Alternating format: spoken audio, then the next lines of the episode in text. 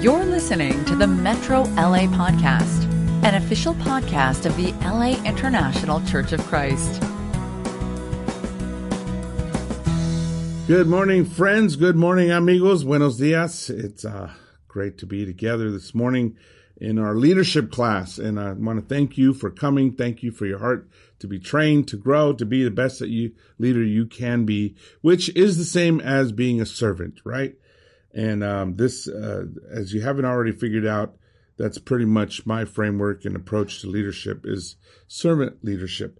Um, today, I'm excited. Uh, I'm going to be teaching uh, a classic class. Now, if you if you have the list of classes, the title today was was helping make disciples, and I'm going to be doing a whole series on that in September and October.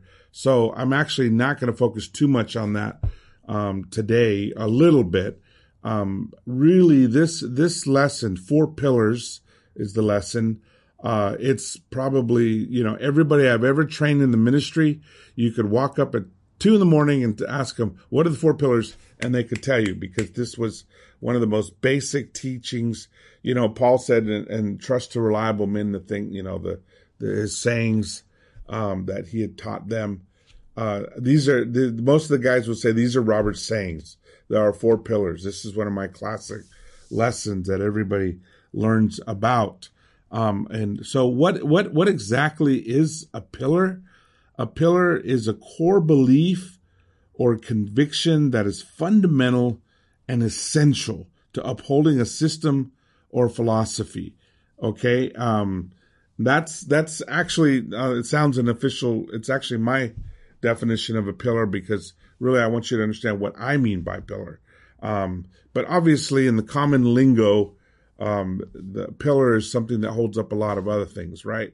something that that that is an essential part of a building to hold it up and keep it going. So the four pillars of ministry are what are the essential truths or essential habits, essential beliefs that really build the church, but also help us to be effective in the world, help us to go and make disciples.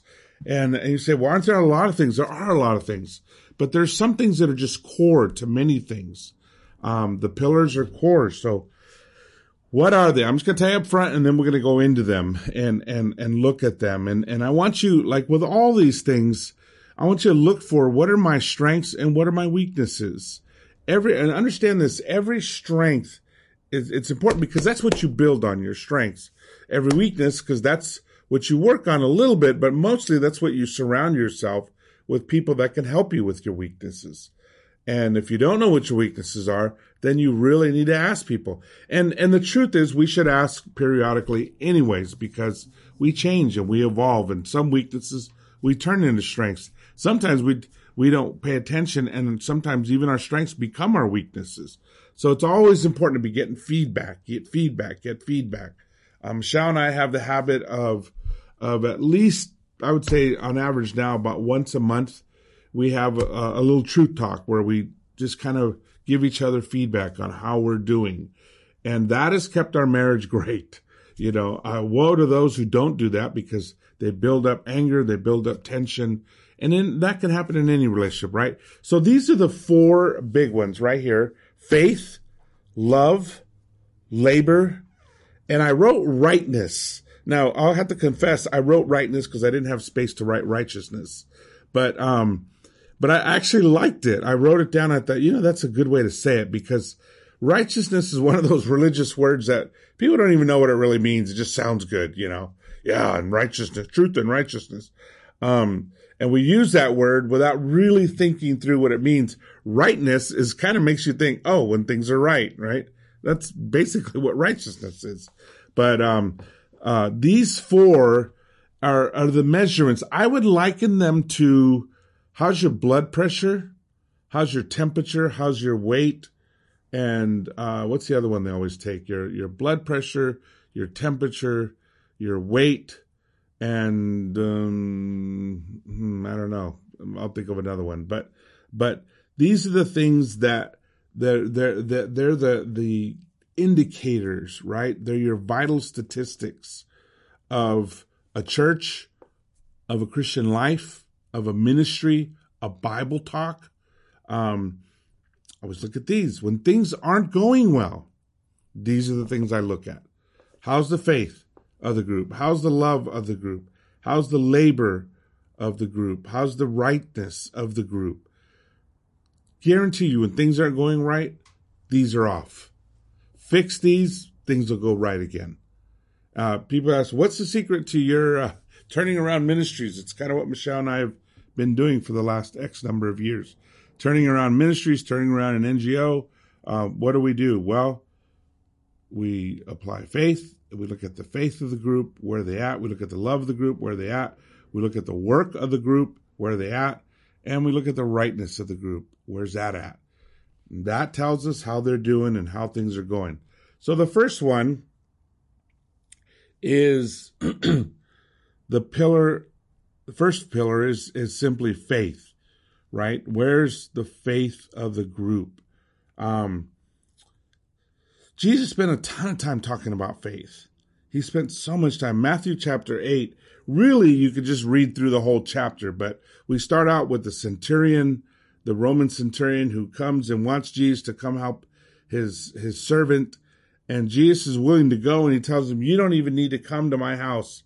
And, and it says in verse 10, when Jesus heard this, he was amazed and said to those following him, truly I tell you, I have not found anyone in Israel with such great faith. Um, wow, got cut off on me there.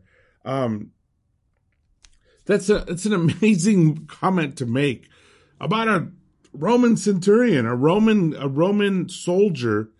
And yet Jesus says, I haven't found anybody with such great faith. Jesus spent much of his time trying to teach the apostles to be men of faith, trying to teach them what, what it meant to have faith to live by faith, to walk by faith, and the power of faith, the importance of faith. Um, here he is with a Roman centurion, and he's blown away by the amount of faith. So faith, it shows us faith has nothing to do with how much you know. Faith has nothing to do with how much you've been trained. Faith has nothing to do with whether you grew up in the church or not. I mean, this Roman guard knew nothing about Judaism, most likely.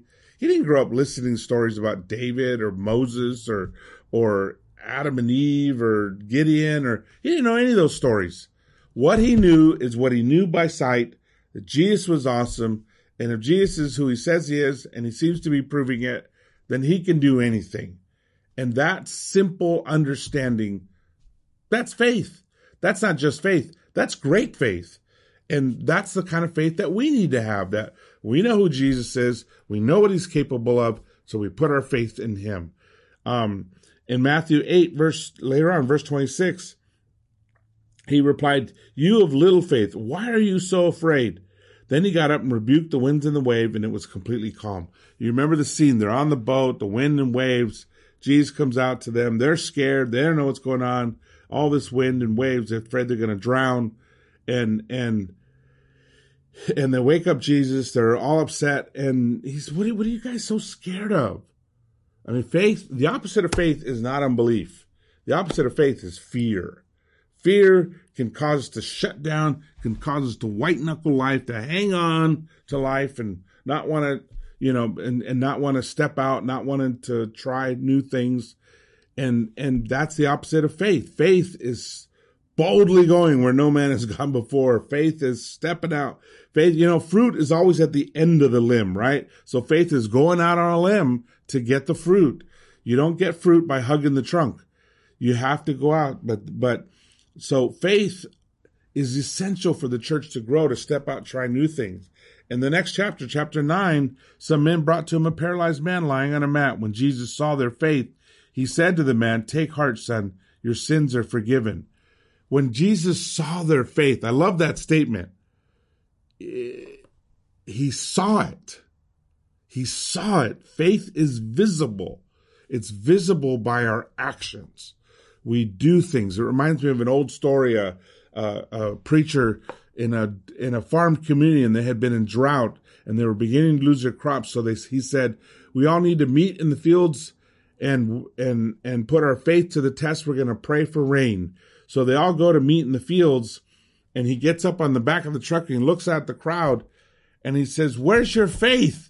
Only this little girl had faith. This is the only person that had faith. and he lifts her up. Why does he say? Because she's the only one who brought an umbrella, right? When you have faith, you do things different according to your faith.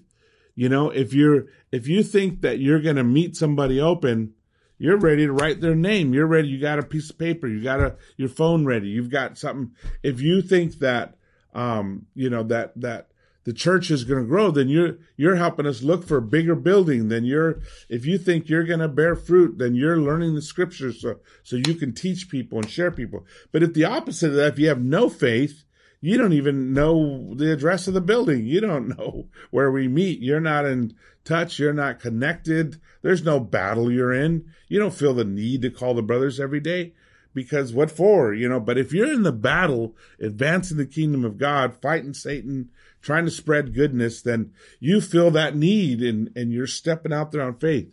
Later on in Matthew uh, in 9 verse 22, Jesus turned and saw her. This is when the woman was following him and touches him and she believed that just by touching Jesus, that she could be healed.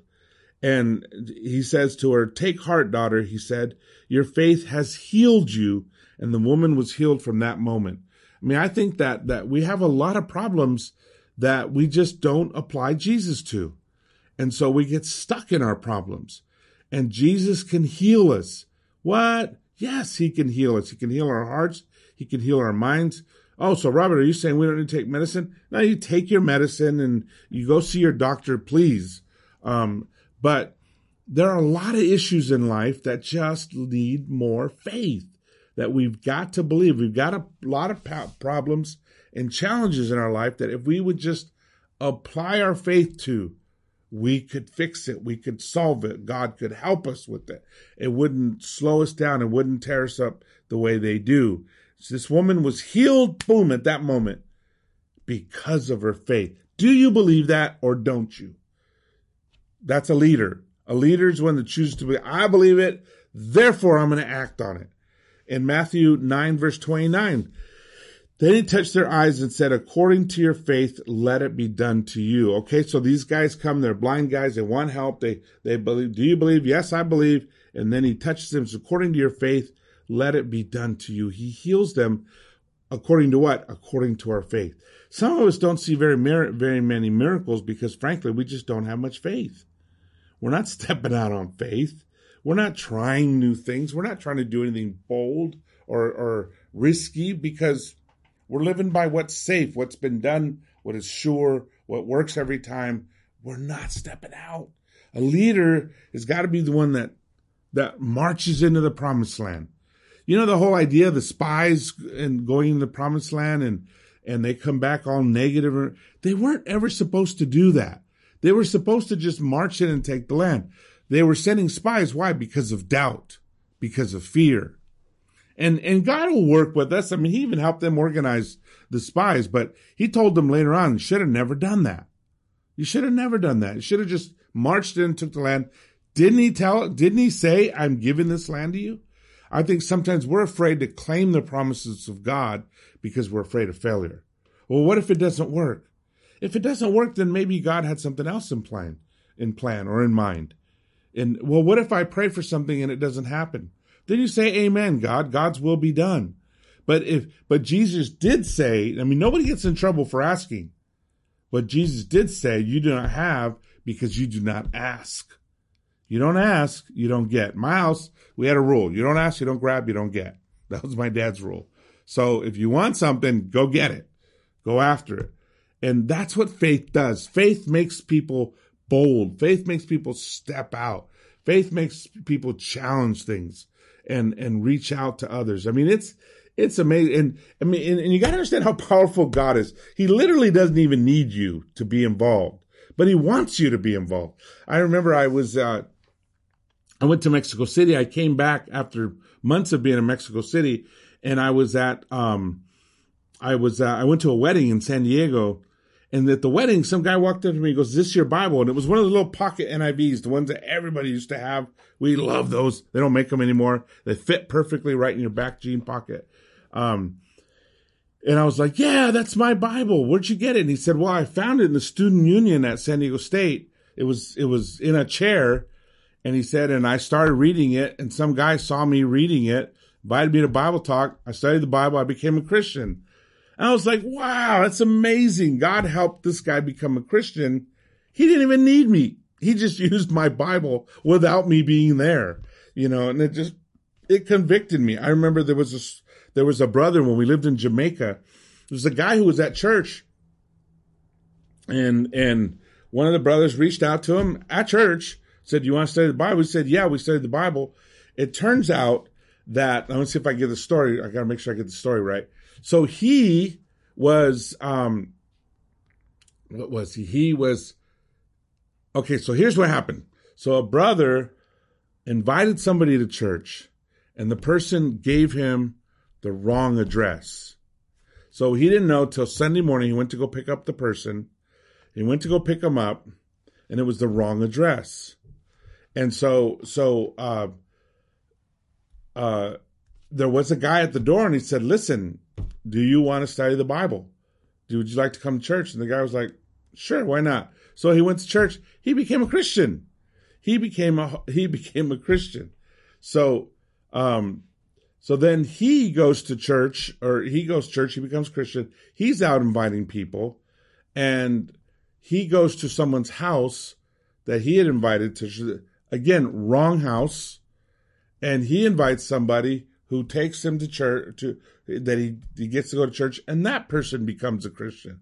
And I thought, isn't that amazing? We're two lines down in discipleship. I studied with that person and neither one of these were invited to church by anybody in our church. Not until that somebody went to their house. And so it's amazing how God can just work with, with or without us, but you have to believe in great things happening. You have to have faith.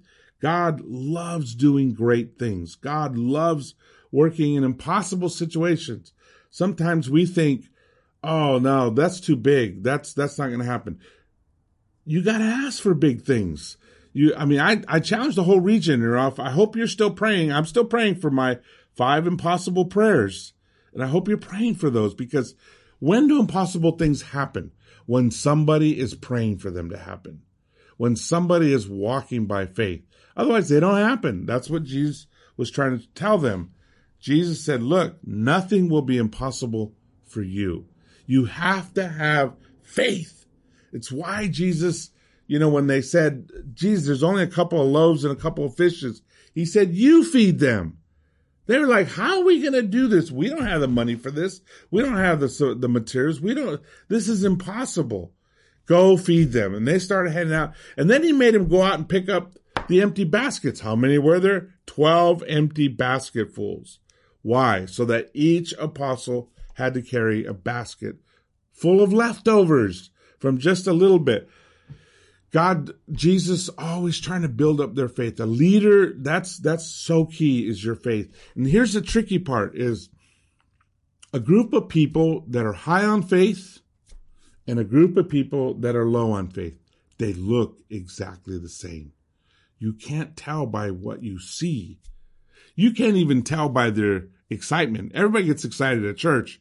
People, amen, and hoo and they sing and they cry and they get all into it. That doesn't mean they have faith. Faith is what they do when they get out there in the street, when you go to work, when you go to school, who you reach out to, what you do, what are you asking God for, your family, uh, stepping out and having scary talks. And this is faith. It makes miracles happen. Incredible things happen when we have faith. We are praying in Puerto Rico for um, somebody Puerto Rican to become a Christian because I, mean, I thought I need to train somebody to lead the church here because I'm not Puerto Rican. I mean, I love Puerto Rico and I was there having a blast, but I was asking God to give us a couple that we could, Michelle and I could train in the ministry. And we are going to have a prayer time. I'm coming home one night and I pull up to the house and I look in my rearview mirror and I see three shadows pass by. And I think, uh oh. And I thought, ah, the brothers are trying to scare me because it was about 15 minutes before the prayer time. I thought they're awfully early, but oh well. And I start to get out of the car and these three guys run up and they're not brothers. they're three very young guys with guns in their hands. And all three of them, their faces were half covered with their t-shirts and they're sticking their guns in my face, telling me stuff. And they have really heavy Puerto Rican accents from the caserillos. And I didn't even, I could barely understand anything they were saying, but I could tell they're pointing at my keys and they're pointing at my car. I just bought it like the week before. And and I knew what they wanted. I just gave them my keys and they took off and they stole my car and they drove off. And the bummers, I don't think any of them knew how to do a stick shift because they were like, ah, ah, ah, and I was just like, God, please protect my transmission um, when I get my car back. But right after they left, this guy pulls up in like a 1972 Mach 1 Mustang and he's like, come on, let's go get him. You know, and I was like, hey, they have guns, we don't. Let's call the police instead, you know. So I, but I invited him in and his wife. They had just moved there. Their parents actually lived there, and they moved in with their parents to save money. And they had just gotten there, and we invited them in, and we're super excited to meet them. They're two houses down across the street, and we're all excited. And they can't figure out why are these people excited. They just got robbed. But I was so excited. Long story short, month later they get baptized. Long story short, we leave they leave the church. God. I mean, in a tough situation, ugly situation, and God turns it around. The church had been stuck at 35 members for three years. Boom, we end the year over 100. Boom, we over the, end the next year over a couple hundred. God can do anything. God is amazing, but we have to trust Him. And, and so I want us to think about our life and think about this this is the this is core leadership. This leadership is it's not always the titles, but it's it's being the one who has faith. It's being uh, uh, Jonathan in the armor bearer when Jonathan says, "Hey, let's go up and see what God will do." Being the one who steps out, who reconciles, the first to apologize. It's these are all issues of faith. Reaching out to somebody who's scary, reaching out to somebody who's angry, reaching, you know, just doing things that scare us. Number two, pillar of love. Now, I spent most of my time on faith, so not each of these points are the same size, but because it is so huge. Uh, and I will say this that with faith, whether it's the first thing to go down or the last thing to go down, whenever a ministry or a person is not doing well for a long time, I guarantee you their faith is rock bottom. And that's one of the first things that has to do is to rebuild their faith you know, by reading the word that we get faith from the Bible, by by even even thanking God, praising God, all those things build our faith back up. Being around faithful people, you know, listening to faithful stories. That we have to build our faith back up again. Second one, pillar is love. The second pillar, of course, you knew love was going to be one of them, right? Um, when asked about what was the most important law of the 313 laws, the most important one, answered Jesus, is this Hear, O Israel, the Lord our God, the Lord is one. Love the Lord your God with all your heart, mind, soul, and strength. The second is this love your neighbor as yourself. There's no commandment greater than these. You know, the, the, when the expert asked what is the most important thing, this is what Jesus lays out loving God, all your heart, mind, soul, strength, and loving each other. And there are many more scriptures where Jesus says this is the sum of the law, this is the fulfillment of the law, this is what it all boils down to is this. And he told it very clearly. How important is this? He said, A new command I give you love one another as I have loved you, so you must love one another. By this, everyone will know that you are my disciples if you love one another. Um, th- this is going to be the telltale sign of, of a real Christian. Now, isn't that interesting? He doesn't say how many scriptures they know, or how long they've been going to church, or how many times they go to church each week, or how religious they are, or or any of those things. Those are all good in themselves, but the real indicator, the indicator that somebody's really getting it, you got that?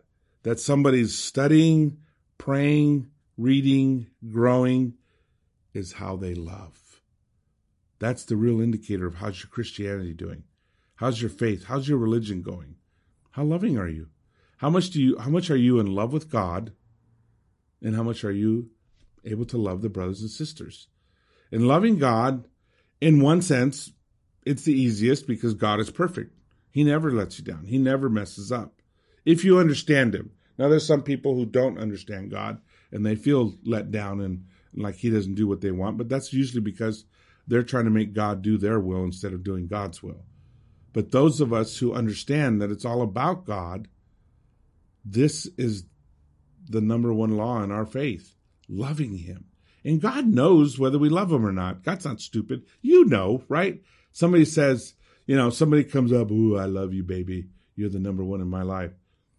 You know if they're just saying it or if they mean it. Because everything we do tells somebody we love them or don't love them. Everything we do says something, right? About what's important to us, what matters to us. And sometimes we even we get off on that, off kilter on that, and we we we love somebody but we start treating them like we don't love them. And that needs to be challenged and corrected, right? That's that's unfortunately what can happen in any relationship we can go off and we're not really practicing the love that we feel. I remember lesson, major lesson for a young married man. And, you know, at church, ministers always have a line of people trying to get to them talk to them. And, and I remember uh, one time Michelle came up to say something to me. We had just gotten married and I had a line of brothers waiting for me. And I said, hold on, honey. And I was trying to finish the conversation I had. And she told me afterwards, she said, you know, I'm not just one of the brothers. And ooh, that stung. She was dead on right. I was treating her like one of the she's my number one relationship on the planet. And I and I remember I thought, you know what? I'm never gonna do that to my wife again, nor to any of my kids. I don't care who I'm talking to. I can be talking to the Pope. And if she walks up, I'm gonna tell him, excuse me, I need to talk to my wife.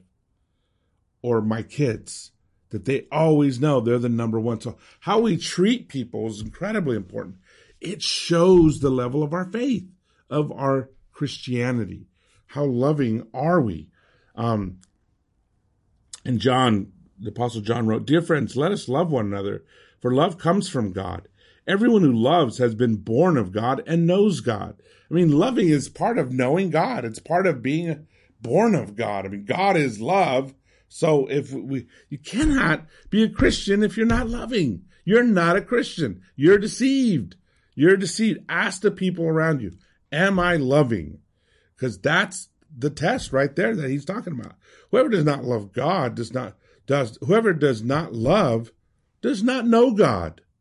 Because God is love. This is how God showed his love among us. He sent his one and only son into the world that we might live through him. This is love, not that we loved God, but that he loved us and sent his son as an atoning sacrifice for our sins. Dear friends, since God so loved us, we also ought to love one another. No one has who no one has ever seen God, but if we love one another, God lives in us and his love is made complete in us. In other words, his love is made perfect. It reaches the full impact around us.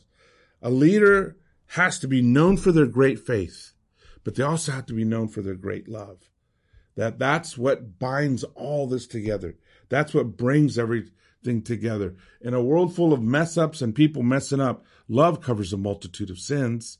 Love is the greatest power. Love never fails. He says, this is how we know that we live in him and he in us. I'm just continuing the same verse, uh, same scriptures in First John 4.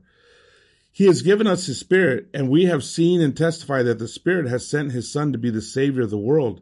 If anyone acknowledges that Jesus is the son of God, God lives in them and they in God. And, and so we know and rely on the love God has for us. We know and we rely on that love. You got to know it and you got to rely on it. God is love. Whoever lives in loves, whoever lives in love lives in God and God in them. This is how love is made complete among us so that we will have confidence on the day of judgment in this world we are like Jesus. Okay, he says he says we we this this is it. it's it's very much repeating what was just said, but from another perspective. But again, you know God, you know love. You practice love, you walk with God. You don't practice love, you don't walk with God. There is no fear in love, but perfect love drives out fear. And you say, wait a second, doesn't the Bible say beginning wisdom is the fear is the beginning of wisdom? It is. It's a great beginning. It's a wonderful beginning. And most most relationship with God honestly began with fear. I don't want to go to hell. I don't want to be punished for my sins. But as we connect with God, hopefully we fall in love with God, right? And that is the greatest motivation for any leader. The greatest motivation is our love for God. Paul said, For Christ's love compels me, right? Because we believe that one died for all. That's what moves Paul. That's what motivates him. That's what moved the apostles from a bunch of scared fishermen to powerful proclaimers of Jesus Christ and Him resurrected was how much Jesus loved them and the power that was in his his ministry. He says, We love because he first loved us. We're not loving God because we're such wonderful people. We're loving God because the way we're all wired is when somebody loves us, it flicks a bunch of switches on for us to live, love them back, right? Generally, who do you love most? Is it not the people who love you a lot? I mean, who do you want to hang out with? Is it not the people who love you a lot? I mean, that's the way we're wired. We're drawn to people who love us. So we have to understand how much nobody loves us more than God. God loves us the most. And the leader has to be able to download that and be motivated by that, not by the people's love. Because the people's love is fickle. It will come and go. It will go up and it will go down. You'll be top dog today and dog meat tomorrow. But God's love is constant. It's solid. It never changes. Whoever claims to love God yet hates a brother or sister is a liar. For whoever does not love their brother and sister whom they have seen cannot love God whom they have not seen. People who have resentments and criticalness and attitudes towards anybody, leader, member, doesn't matter. They don't really love God. They don't. You cannot love God but can't stand that brother or can't stand that sister. That just doesn't work that way. For God, you either get right, you love everybody, you don't love anybody. So just get it right. He says, and he says, um, anybody, if you, if you can't love the people you see, how are you going to love the one you can't see? Right? Um, and he has given us this command. Anyone who loves God must also love their brother and sister. He says, look, it's a package deal. You can't separate it. People separate it all the time. Oh, I love God. It's people I can't stand. Well, then you got a problem with God. Because for God, it's all tied together. You, you just love or you don't love. And truthfully, a lot of us, a lot of us are pretty lousy at loving, being loving. And we, just, and that's okay as long as you don't stay there, as long as we keep growing. But so a leader has to tap into that. You've got to keep your love tank full because leadership requires lots of love, lots of love, lots of faith, and lots of love. If I speak in the tongue, this is another scripture now, 1 Corinthians 13, one you know very well. If I speak in the tongues of men or of angels, but do not have love, I am only a resounding gong or a clanging cymbal. If I have the gift of prophecy and can fathom all mysteries and all knowledge, and if I have faith that can move mountains but do not have love, I am nothing. If I give all I possess to the poor and give over my body to hardship that I may boast, but do not have love, I gain nothing. And then at the end of verse 13, it says, And now these three remain faith, hope, and love. But the greatest of these is love. There's nothing more powerful than love. It's more powerful than faith. It's more powerful than hope. It's more powerful than any of those things. And we have to understand everything is on this. And we don't think that way a lot of times. Why did people love being with Jesus? Why were tax collectors and prostitutes drawn to a man of God? Because a real man of God exudes love. He loves everybody. And they felt that, so they wanted to be near him. Religious people tend to be critical and self righteous and judgmental. That's the exact opposite of what Jesus was. Jesus was loving and merciful and kind. All of that exudes from the fact that God is love. So, as a leader, that's what we're ambassadors of. We walk into a crowd. It's not about getting everything right. It's not about everybody being righteous. It's not about everything being done right. Those are important. I'm not saying they're not important. They're important. Things need to be done right. People need to try to live a righteous life. But what's most important is love. Is love. That we really love God and love each other. So that's second. The third pillar is labor. Labor. Labor. Work. I was going to call it work, but I like the word, word labor. Labor of love. Now we ask you, brothers and sisters, to acknowledge those who work hard among you, who care for you in the Lord, and who admonish you. We need to be aware of the hard work that goes into everything, whether it's a sound crew or a sermon or a Bible talk leader or the children's ministry leaders or the CR leaders. Um, all these people work hard and acknowledge that. Thank them. Show your gratitude. But that's what the kingdom is built up from is people working hard. We don't we don't have we're not a bunch of wealthy people that we pay a few people to do everything. I mean, I do think that the church needs to have paid staff so that somebody can be devoted full time to some of these things like ministry of the word, ministry of healing, the eldership, um, the, the, I'm sorry, not the eldership, the, the, some of the technical th- things that need to be done in the church. Some of them need more than just volunteers, but the majority of what needs to be done in the church is just a labor of love. People rolling up their sleeves, volunteering, saying, I'll lead the CR, I'll lead the children's ministry, I'll do the ushers, I'll do the sound, I'll do the videotaping, I'll do whatever. And that's what makes the kingdom great. So it's incredibly important that we'll work hard for the Lord. In everything I did, I showed you that by this kind of hard work, we must help the weak, remembering the work of the words of the Lord Jesus himself, who said, It is more blessed to give than to receive. I do think that, you know, sometimes we get tired, and I, I get that. We get tired, and it's like, oh man, another person's struggling.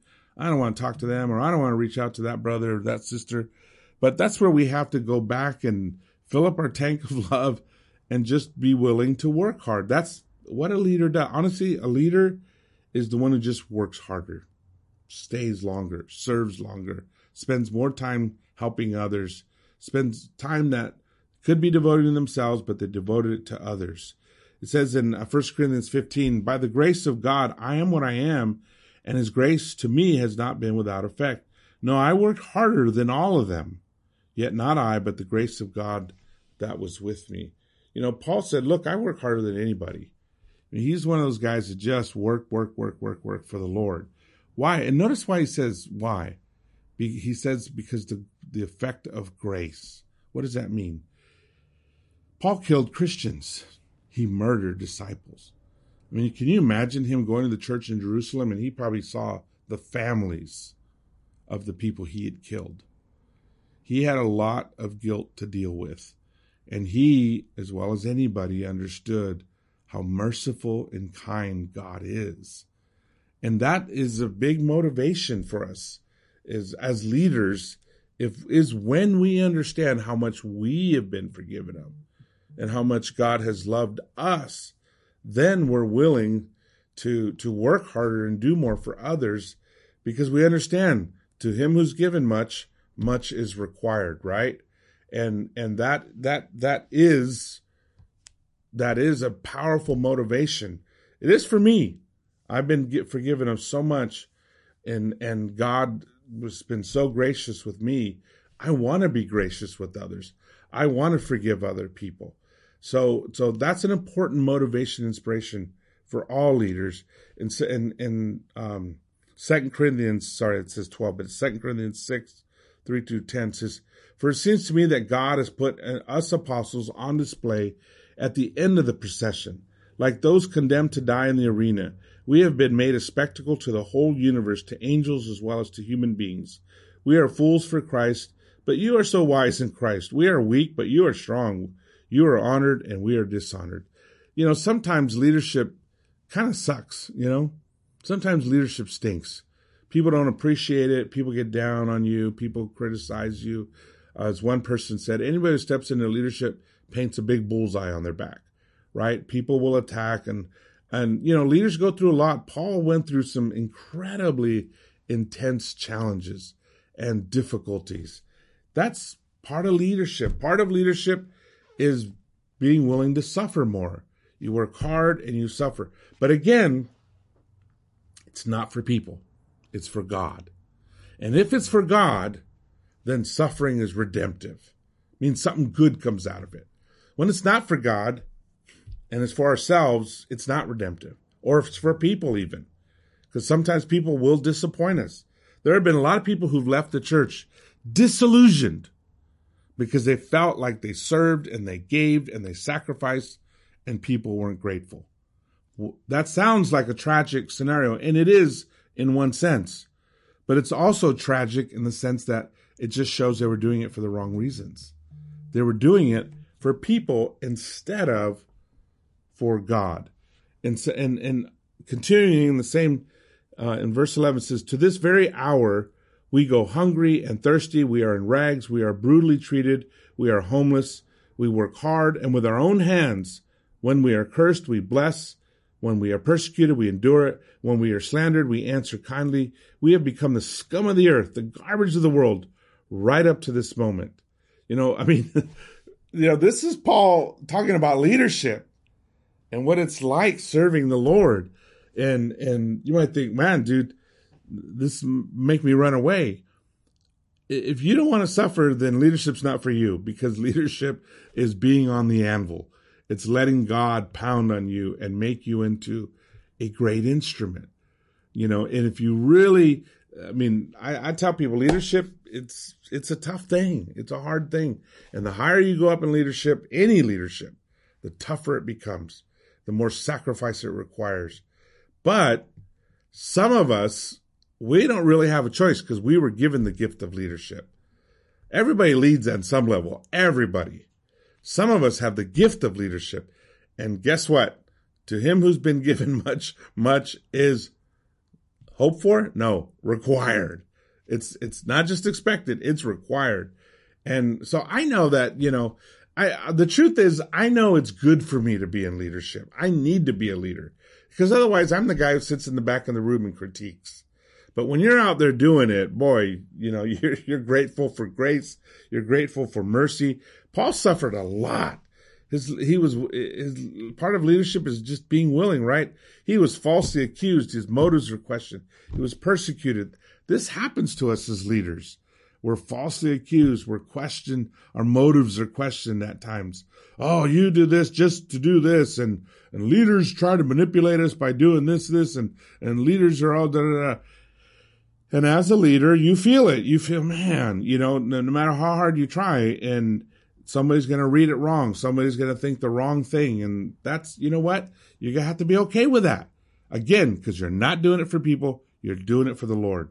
Uh, leadership, being up, being up later, working harder, staying longer, being blamed for everything. Sometimes I love the, in the movie Ants, there's a scene where the, they're all marching in a line and somebody goes off the line and everybody panics and everything. And then the, the queen goes to this evil grasshopper dude and says, it's my fault. I'm the leader. And he says, yes, that's right. You're the leader. Everything is your fault, you know, and you, you definitely feel that way sometimes, uh, as a leader, but you know what? That's okay. That's part of being on the anvil. Um, we get blamed for things, you know, sometimes we get blamed for things because we mess up and we need to take it. We need to hear it. We need to change. Amen. And we got to be okay with that. Sometimes we get blamed for other people's mistakes and you still got to apologize. You still got to say, I'm sorry that happened. I wish that wouldn't have happened. Even though you know it's not your fault, even though maybe you warned everybody not to do that and they did it anyways. And now you're the one apologizing for it. That's okay. God will not be mocked. The Bible says God will not be mocked. He sees what's happening. Romans 10, 6 or is it 6, 10?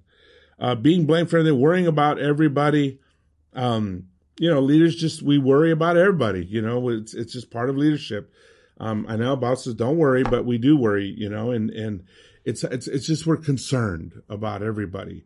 There's lots of dangers and, you know, it's funny. I was thinking, gosh, you know, in, I haven't been around that long. I've only been around 38 years and I've been a leader about 34 of those and, you know, been persecuted. I've been slandered. I got drug into the archdiocese office in Mexico City and he just yelled at me for an hour and I just sat there and, um, I've been robbed. I've been threatened. I've been attacked. I've been, I've been sick. My, I mean, Michelle almost died twice with dengue fever.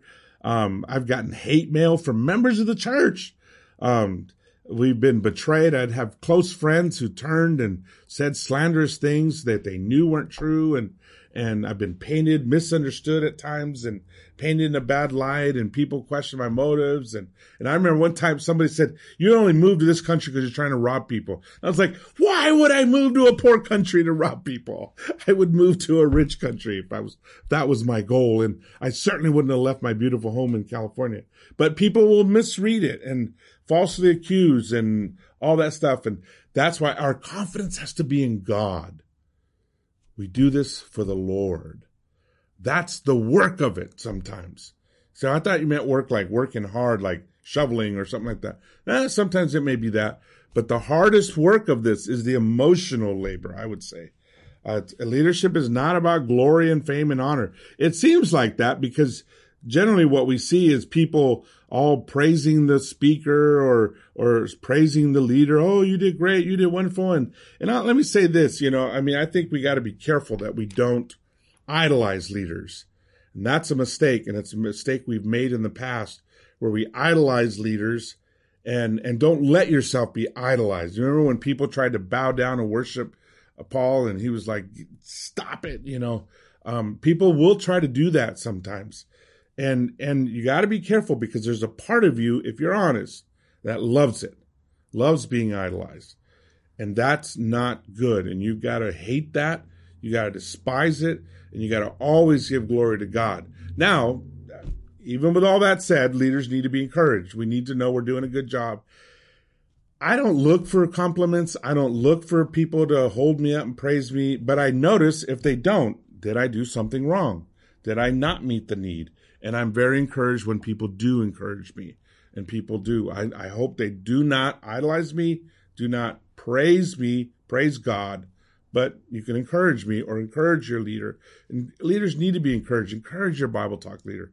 Encourage the person serving you or who's doing CR right now. I think it's Montel and uh, and and uh, Lexa. Uh, who's doing the children's ministry? I think it's the Flowers.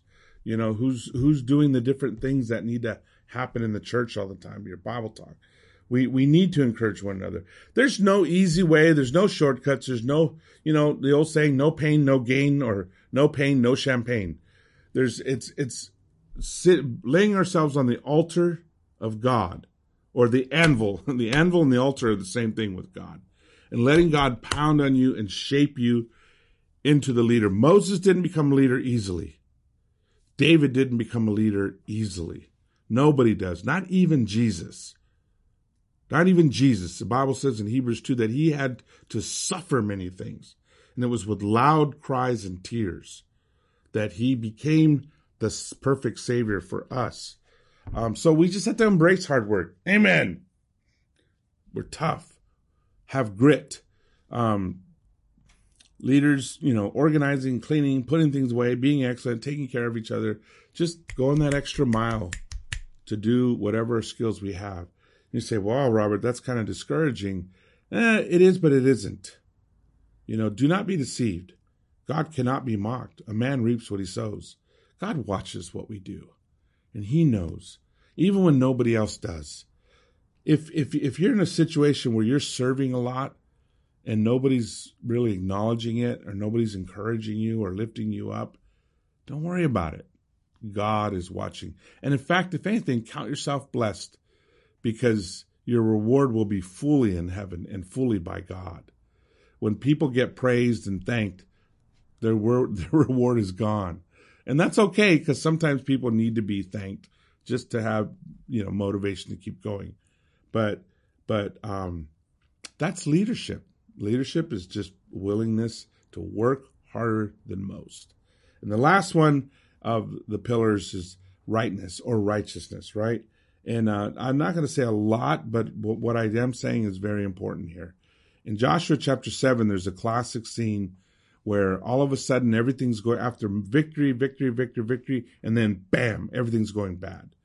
And Achan's sin, uh, it's the chapter of chapter 7 says, Early the next morning, Joshua led Israel from the forward, come forward by tribes, and Josh, Judah was chosen. They're looking for who sinned. The clans of Judah came forward, and the Zerahites were chosen. He had the clan of the Zerahites come forward by families, and Zimri was chosen. Joshua had his family come forward man by man, and Achan, son of Carmi, the son of Zimri, the son of Zerah, of the tribe of Judah, was chosen. The Lord picked him out, called him out. Then Joshua said to Achan, My son, give glory to God, the God of Israel, and honor him. Tell me what you have done. Do not hide it from me. Achan replied, It is true. I have sinned against the Lord, the God of Israel. One man's sin affected the whole nation, affected everybody. And I don't necessarily believe that that happens all the time. I think this was a very important lesson how one person's sin can really affect a lot of people. And I see it all the time. One brother, he's messing up.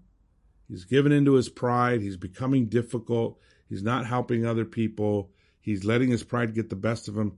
What he doesn't realize is his wife's hurting. His kids are hurting.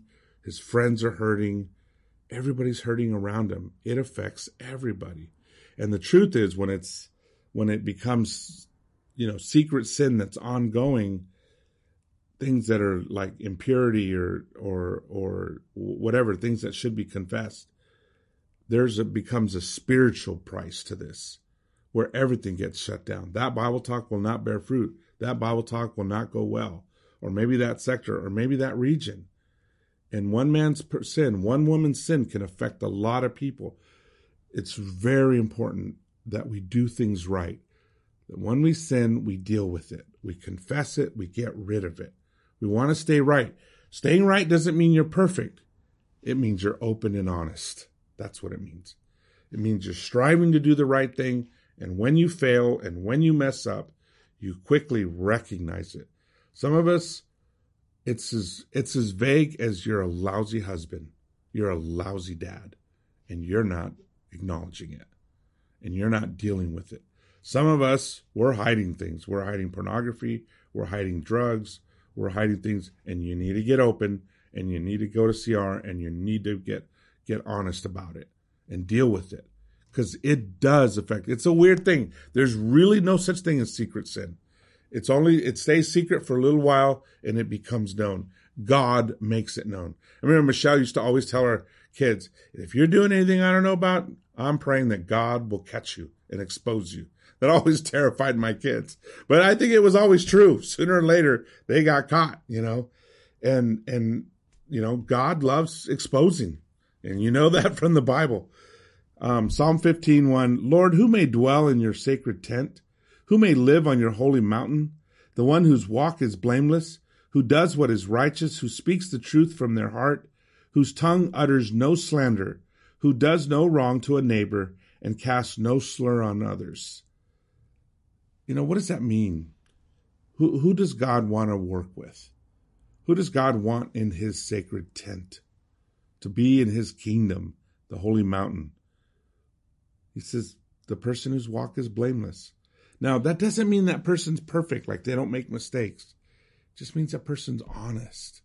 They're dealing with their sin, they're getting it out there. And, you know, when a ministry, so you look at if there's a Bible talk or a region or a church or a person not doing well, I look at their faith. Are they reading their Bibles? Are they praying?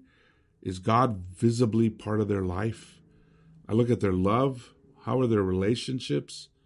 Are they loving people? Are they in good relationships? I look at their work, you know, are they trying to serve the Lord? Are they having quiet times? Are they getting up early? Are they making the effort necessary to have good relationships? And lastly, are they righteous? Are they dealing with things? Not are they perfect in the sense of flawless, But is that group, is that person, is that church dealing with sin and striving to do what is right? That's what a that's what a blameless walk is. Who does what is righteous, who speaks the truth from their heart. They don't slander, they don't talk about other people, they don't lie, they don't play with the truth, they don't cover up things, they don't wrong their neighbor, they don't slur others. They're just honest, they're humble, they're open. That's what blameless is. That's who God wants.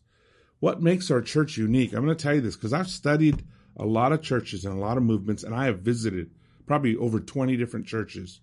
I mean, just in the last few years, studying them, analyzing everything from how they do church services to what's their theology and how do they disciple and, and what do they do to win the world. What makes our church unique? Dealing with sin. I'm telling you right now. Churches out there don't deal with sin. Not really. You mean nobody? Well, there may be a few, but as a general rule, they don't.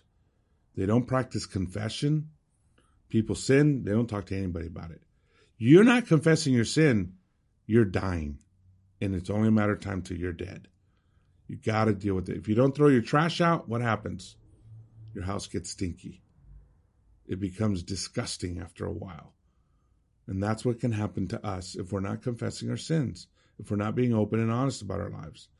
There's a sense of righteousness in a healthy church. Knowing God cannot be mocked, cannot be mocked. When you know that, you know what, no games with God, not trying to play games with God. That's our sinful nature. We start playing games with God. All right, God, if you do this, I'll do that. We're not in a position to bargain with God. God holds all the chips. Turn yourself into Him You'll do great. So, the health of a church, the health of a Bible talk, the health of an individual, these things need to be lined up. We got to be walking in faith, living in love, working hard for God, and dealing with sin, dealing with it. For the power of the wicked will be broken, but the Lord upholds the righteous. Let God uphold you. Let God lift you up. Let God reward you. It's so important our character, especially for a leader. Especially for a leader. Most of us who've been around a while, we've seen bad leadership. And we know how it can really affect people. It can really hurt a lot of people. Leaders, they must have character, honesty, integrity, humility, and above all, spirituality. These are these are things that that make somebody that help somebody do right and be right. They don't again, they don't have to be flawless, but they've got to have honesty. They've got to have integrity. They've got to be humble. What does that mean humble? That you listen to others, that you recognize that other people are to be respected and listened to and understood. Spirituality. So, what do those things do for a leader? They inspire members to be loyal, to love, to be, feel safe, to feel to trust you, to put their confidence in your leadership. They really do make a difference. They make a huge difference. What do we all want? We all want a leader who's going to be honest. You know, most of the the popular figures who've gotten in big trouble, like that that that got themselves in big trouble and lost everything, almost always they got in trouble not because of what they did wrong, but because they lied about it. That's what really gets people in trouble. Is when you not only sin, but you try to cover it up and hide it. Honesty, we all value that so much when some, when we can know that person's going to be honest with me. They're going to have integrity. If they messed up, they're going to admit it. If if they stole, they're going to come back, bring it back and say, "I took this from you." or I wasn't honest with you, or I got prideful with you. They will turn themselves in. That's integrity. Humility to be able to see their faults, talk about faults, and not run and hide. Oh, don't tell me anything I did wrong because it'll hurt my feelings and I might get discouraged. Have the willingness and the love to face it and the spirituality. And all these four work together. They're all tied. You can't really separate them. Faith, love, labor, righteousness, they all work closely together to make a person whole, to make a ministry healthy, to make a disciple healthy. They work together, one feeds into the other. Um, oh, my Peter, my my scripture from Peter went off here, but um, basically the idea is you know the scripture that we keep adding to our faith, so that if we keep these in, in increasing measure, it will keep us from being ineffective and unproductive. And that's usually how you know that some a group's not doing well, a church is not doing well. We I mean the first thing we always see, well, they're not growing because they're being ineffective and unproductive. They're no longer adding to their faith goodness and the goodness knowledge and the knowledge self-control. They're no longer doing these things. They've stopped growing. So how do we keep growing? Well, we keep going back and looking and evaluating. How's my faith? How's my love? Am I working hard for the Lord? Am I being right? Am I keeping my heart pure and clean? Am I keeping my soul from being contaminated? So these are the measurements you can look at any church, any ministry, any Bible talk and evaluate it. How's their how's their weight? How's their blood pressure? How's their sugar level? What's the other one? Their pulse. You know, you just look at their vital statistics. That'll tell you everything. It'll tell you how they're doing. So no matter how they feel, they say, oh, I'm doing great. But your blood pressure is 300 over 200. No, you're not. well, oh, I'm doing great. But they've gained 40 pounds in two weeks. No, you're not. I mean, there's we, we, we have indicators, and these are our indicators. How's your love? How's your faith? How's your labor? How's your righteousness? And they tell us what we can get back to, back to the Lord. So that's enough now. that's a mouthful for leaders. But this is Leadership 101. You've just listened to the Metro LA podcast. For more information about our ministry, please visit metrolaregion.com